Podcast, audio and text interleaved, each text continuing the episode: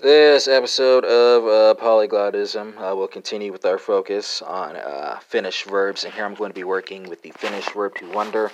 And for listeners conversant in Spanish, uh, Portuguese, French, Dutch, German, Italian Norwegian, Swedish, and Danish shall be translations and spellings for you as well. So, folks conversing in any of those languages can make connections that they want to make, and I'll be proceeding by person and number here. So, you have uh, first person singular, second person singular, third person singular. She has wondered, he has wondered, it has wondered. Uh, a corporation uh, cannot be a person if it can never get to an corporis, even in infancy. Uh, first person, uh, plural and then a third person plural.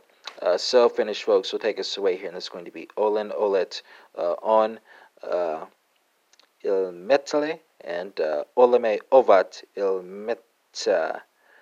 Uh, actually, it's uh, Olen, Olet, on, uh, il met, and uh, Oleme, Ovat, uh, right? Spelled uh, I H M E T E L L Y T and I H M E T E L L E E T, right?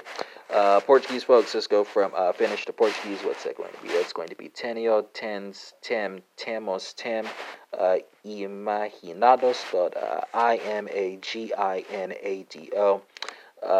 Uh, French folks, let's go from Portuguese to French. It's going to be I, a, a, avant, on, uh, etones, but uh, E T O N N E. If I'm not mistaken, double check, we could be wrong. Dutch folks, let's go from French to Dutch. It's going to be hef, heft, heeft, have, uh, Verwond, spelled uh, V E R W O N D.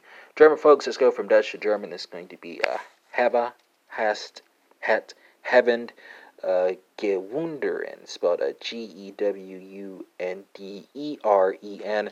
Italian folks, let's go from German to Italian. Is going to be Ho, Hi, Ha, Ebiamo, Hano.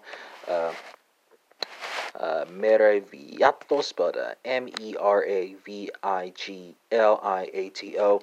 And for Norwegian, Swedish, and Danish friends, you have uh, Set, uh, Lurt, uh, Har, uh, Undrat, and uh, Ha uh, spelled uh, L U R T, if I'm not mistaken, U N D R A T, and S P E K U L E R E T, if I'm not mistaken.